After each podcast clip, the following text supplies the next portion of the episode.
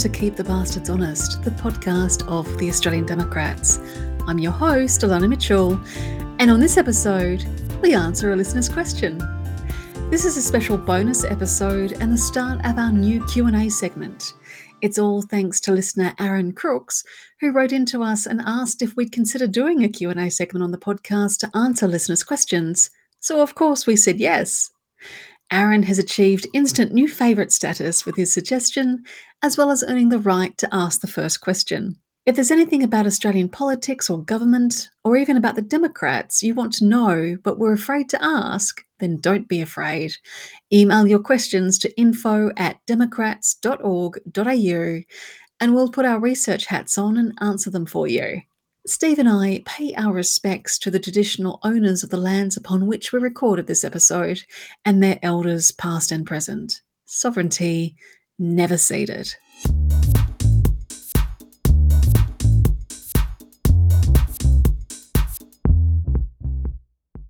As well as asking us to start a new segment, which was amazing, Aaron also came pre prepared with a question, which was very, very helpful of him.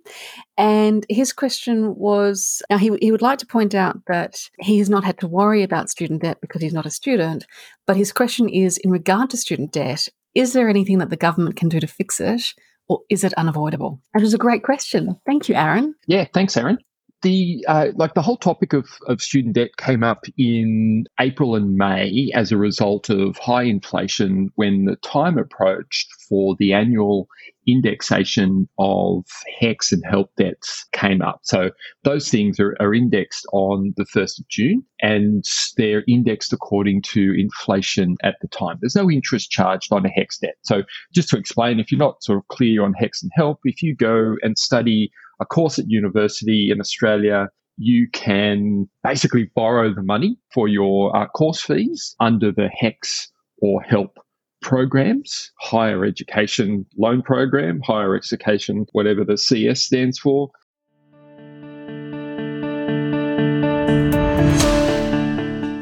Hello, editing Alana here.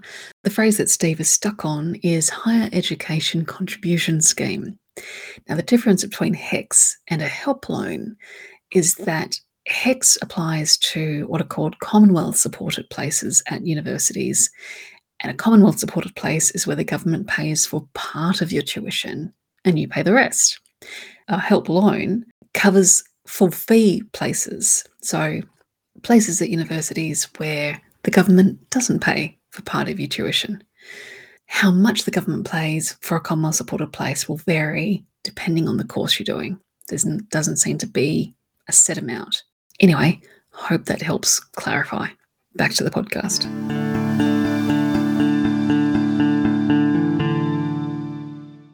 But the idea is that you've got a mechanism whereby you can you can borrow the money to cover your course fees instead of being stuck with them up front, which would limit the number of people who could actually afford to go to university. So in itself, that sounds like a fine idea. And there's a whole argument around, you know, education should be free right across the board. And we'll come to that in a little bit. But that is the program. There's no interest charged. So there's no rate of interest that's charged on, on those uh, student debts but they are indexed according to inflation. So each year on the 1st of June, whatever the inflation rate is, your student debt is, is indexed. And inflation's high at the moment. It was running at 8% over the, over the summer and it had come down marginally to 7 odd percent. And there were some concerns from people that in the midst of a cost of living crisis and in the midst of this sort of inflationary crisis, students with a debt we're going to be hit with thousands of dollars in additional debt as a result of this indexation. And there were calls to do something about it. And there were a few things that they could do. It's obviously, we're recording this well past the 1st of June. So, uh, boiler alert, they did nothing. But Aaron's, Aaron's question sort of talks to what might the government have done to help students who were about to face this sort of large increase. And there's, there's, there's really a few things that they might have done. So the first is to not index this year at all. And there are all sorts of circumstances under which the government defers indexation on things, both for its own gain and for the gain of, of others. We've had instances in the past where the age pension was uh, sort of paused. We paused the indexation. They paused the indexation on the uh, you know funding for for various um, arts and, and cultural institutions, for example, when it suits them, when they don't want to pay more, you know, like they simply don't pay the extra that would normally be required under normal operating conditions. We paused the fuel excise last year. You may recall in the midst of that sort of early run of increased fuel prices as a result of the war in Ukraine and, and the inflation that that kicked off, the government always has the choice of pausing or deferring these indexation rates. That's one thing that they could have done. They could have also simply indexed by the target range of inflation. So the Reserve Bank has a target inflation range of 2 to 3%. The government could have chosen to simply say, look, we're going to index it at 2.5% instead. That's the bit that we're going to do. They could have forgiven a portion of the student debt. So this is what the um, Biden administration did when he first came to power in 2021. There was a loan, a student loan forgiveness program where they were they might even still be fighting to get it through Congress, to be honest. But the idea was simply that they forgive up to $50,000 of student debt, so, which may not be the full amount of debt incurred by a student during the, the, course of their studies, but it's a significant amount and it's a significant saving for a, for a student, obviously. They could have done something similar here. And then the last one, of course, is that they forgive the entirety of the debts and just sort of wipe the slate clean and, and then look at free education for everybody or whatever else you might do. That was another option. That's obviously the more extreme option on the table, and they chose not to do any of them. So essentially, at the end of the day, the Labor government simply set back, allowed the indexation to take place, which it did on the 1st of June. It's, it's worth just noting that this year the indexation was 7.1%, which is high, but in line with inflation, obviously, as the, as the definition suggests. Last year it was 3.9% back when inflation wasn't quite so out of control. And in 2021, it was only 0.6%. You may remember that inflation for a little while was under that 2% target and it was sort of hovering around between 0 and 1%. Prices were almost going backwards during the, during the pandemic. So it is a significant increase on what students have experienced in, in recent history. Yeah, and I think in the justifiable anxiety about suddenly being hit with a 7% increase on your student loan, you know, people have overlooked the fact that for a number of years now, the Reserve Bank was struggling to get inflation into its target range. It was bumbling along quite, far below the two, you know, the two two percent threshold, and students benefited from that. And nobody was going, we're not paying enough on our student debt. We're making it like bandits by not having massive increases. And I'm not suggesting that students should have been volunteering to pay more. I benefited from a help loan. My loan was indexed. I've been fortunate enough to been able to pay it off because it was some years ago. But I think the mini hysteria about the sudden 7% uh, inflation related increase then sort of got caught up in the debate over should we make education free? And I feel like those are two separate issues in a lot of ways. And they very much are. Yeah. There's another aspect in there, Alana, if I, if I may. Mm. There's another aspect in there, which is that there's the element of it that says, should tertiary education be free? Should education be free across the board? And we tend to think of education as a cost in recent Australian history, whereas we should absolutely be thinking of it as an investment in our ability to function as a society and to make progress. And not just to make progress in economic terms or technological terms, but make progress in terms of our agricultural capacity, in our cultural capacity, in our creative capacity, in our capacity to perform and to produce creative works of art. Like all of those things benefit from a good, easily accessible, free to all education system, whether it's research into our understanding of the way the world and the universe works, all the way through to our ability to compose the next opera or choreograph the next ballet or produce the next masterpiece. All of that benefits from the ability of our citizens to access an education and for that education not to be valued only in terms of its ability to make an economic return. And this is one of the things about student debt. Because it's sitting there, people focus on an education that will generate the salary that will allow them to pay off the debt rather than what society really needs and what makes for a rich and thriving society is an educated populace that's able to do much, much more than just generate an economic return. So it's a good debate to have. It's a good argument that says, let's just allow people to pursue their interests. Let's uh, allow them to access the sort of education and the sort of research and the sort of uh, access to knowledge and resources that allows them to to do as much as they can. I think that's a wonderful idea, mm. and I'm absolutely up for that debate. As you say, though, that's different from how do we handle this indexation issue and how do we handle the cost of those student debts. One of the interesting things, though, that did come up that I, I, I would like to just mention because I was surprised to hear this, and I think anyone who still holds a, a HECS debt is rightly pissed off about it. When you or I like take out a, a, loan, for example, we take out a loan and we pay it off weekly or fortnightly or monthly, right? And at the end of each month, the bank will calculate the interest that we owe based on the balance at the end of the month or at the end of the, the year right? So I've got a $10,000 loan. I pay off $500 this month it takes it down to $9,500. And then the bank says, well, okay, the interest on $9,500 is, and they add that back onto the, onto the loan and I, and I pay it down over time. When it comes to a student loan, however, each time I get paid, whether it's weekly, fortnightly, or monthly, depending on my employer, it gets recorded against my HECS debt. So I start out the year with $10,000. Due to my employment, I pay weekly, say I'm receiving weekly pay packet. I pay, you know, $50 every week, $2,500, $2,600 that I've paid by the end of the year. At the end of the year, when this indexation kicks in on the 1st of June, the government says, well, you owed us $10,000. So the indexation on that is 7.1%. So we're going to throw $710 on back onto your debt. So you now owe us $10,710. Oh, and look at this. You paid off $2,500 through the course of the year. So we will now deduct that from the total. What? They calculate the indexation before they give you credits for any of the payments you've made through the course of the year. It is the only place where you have that debt where they calculate interest like that. And I think that's pretty shitty. That's appalling. And apologies for language people, that that is bullshit.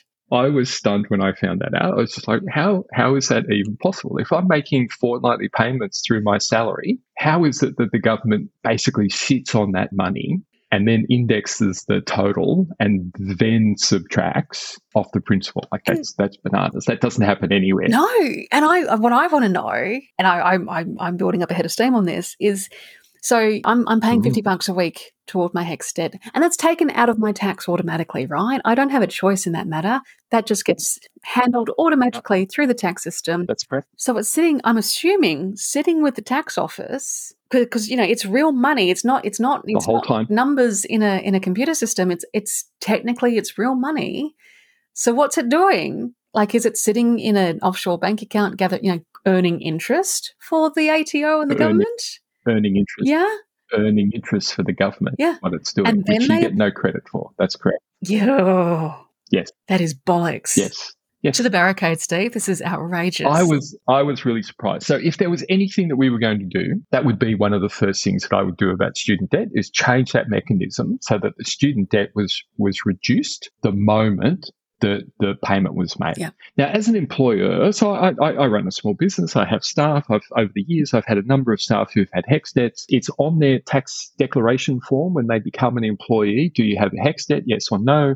It's then calculated automatically by our account system. When payroll gets paid, it's deducted automatically from that person's payment. They never see it. Their, their net pay is just uh, reduced by that amount, it goes straight off to the to the ATO with a little asterisk that says this much is for the HECS debt, right? Like that happens automatically, and it happens every time they get paid. Yeah. There's no reason for it not to come off the principal of the loan straight away. Yeah. Because if they took out an actual loan from a bank or whatever to, to pay absolutely. for their, their fees, absolutely that's how the loan would work. Yeah, absolutely. Yep. And and sure, the government can probably argue, well, look, we only apply not interest, but we imply indexation to that loan once a year, mm-hmm. whereas a commercial loan, you're cobbing an interest once a month as they recalculate. You know, uh, interest is calculated daily, but applied monthly on on commercial loans. Sure, sure, but also you bast you bastard you bastards are earning interest on my money that I have given to the tax office over the course of the year because you've not applied it to my help debt. Yep. And let's not forget that that money was an investment yeah. in our society in the first place rather than a cost. Yes. So yeah, Aaron, I hope that covers the gist of the question. So from, from our perspective, number one is to change the way that that indexation is calculated so that any money that you've paid off through the course of the year is deducted before it gets indexed on what's, what's remaining. And then other things like how do you account for some of these more wild fluctuations in the amount so that there's less of an impost during times that are already difficult for people? Yeah. Because we, we should point out that HECS and help fees or, or loans or whatever the hell, whatever we want to call them, they weren't always indexed. That's something that the Howard government brought in. And again, because of inflation, the, one of the ways in which countries reduce their national debt is through inflation because as inflation rises, the debt shrinks. And that was what was happening to HECS and help debts because you don't start paying it off immediately. You know, while you're studying, you're just accruing this debt. And then there's mm-hmm. you know, ideally a period after you graduate. yeah. Where the threshold for your salary is high enough that you're you're off earning money and, and applying the knowledge that you acquired at university, but that but you haven't quite met the, the salary threshold to then actually be required to start paying that debt back. And so yeah. over that period, the value of that debt shrank. And Howard felt that that was uh, unacceptable, and so then applied indexation, so that your your debt kind of kept yeah. kept pace with you as your earning ability increased. Yeah, that has the the effect of essentially favouring richer students. So those who can just pay their fees up front, mm. they they essentially save that money and they save that interest charge. They were also given a discount on their fees. So when HECS was introduced, you could either pay the fees, and I think you paid maybe fifteen percent less, so you would get a discount, uh, if you had to borrow the money, it was it was borrowed and then indexed over time and would increase over time. So if you were a poorer student and need to rely on that debt, sure you gain access to the education. It does weigh on you and it does act as a drag later on. Yeah. So like there's there's all sorts of regressive elements to it. As I say, it also pushes people or has a tendency to push people towards degree programs that will give them a job that will help them pay off this debt so mm. it's not hanging over them, which in itself is not necessarily a healthy thing. More recently, the government changed the cost of certain programs so that some university programs attracted even higher levels of HECS debt than others. It tended to be so that students were job ready. Uh, and again, that sort of overly reinforces this economic notion of a of a university education, which really isn't and shouldn't be the point of it. Mm. But there we go, student debt. Yeah. The issue of equity in education is a big one because one of the, as, as, you pointed out, like one of the challenges of a, a free education is that it, it's the people who are going to benefit the most from it are rich people. Yes, obviously, a free education is going to help, and there's no question. But there are a number of costs associated with going to university that weigh more heavily on lower income people than they do on rich kids. So rich kids can yeah. probably afford to stay at home, mm. rent free, have their parents sort of help cover the cost of their tuition and the cost of having to actually study. Whereas poorer students, they're probably having to work part time. They're probably having to rent. They're probably, you know, so there is an argument that rather than give, than make tuition free, invest money in leveling the playing field, in making it easier to actually study. So give lower income people more financial support so that they have stable housing, they can afford to live on something slightly more nutritious than two minute noodles, all that sort of stuff, you know. So free education. And yes, Australia did have free education for a while. Whitlam brought it in, then it was taken away by Fraser, I think. And a lot of the the, uh, the politicians who have raised the cost of particularly humanities degrees and things in, in uh, the lead up to the last election, they benefited from that free education. And it, it's a really attractive image to sort of paint them as having benefited from free education, they're then sort of yanking the, not only just yanking the ladder up behind them, they're kicking people in the face as they try to climb up that ladder. But free education to me is, is you know, it's, it's a nice populist, simple solution to what is an incredibly complex problem. And it doesn't necessarily actually solve that problem. And because it's not, you know, it's not the cost of, of your of your course fees that's the huge barrier it's access to university at all. Mm. It's being able to actually go and study. That's the huge barrier for lower income people. Yeah. So I'll get off my soapbox. that's, you got an additional rant there, Aaron. Again, thank you so much. And if anyone else has a burning question that they would like Steve to go off and research for them and answer, uh, send it in to us at info at democrats.org.au and uh, we'll put him to work.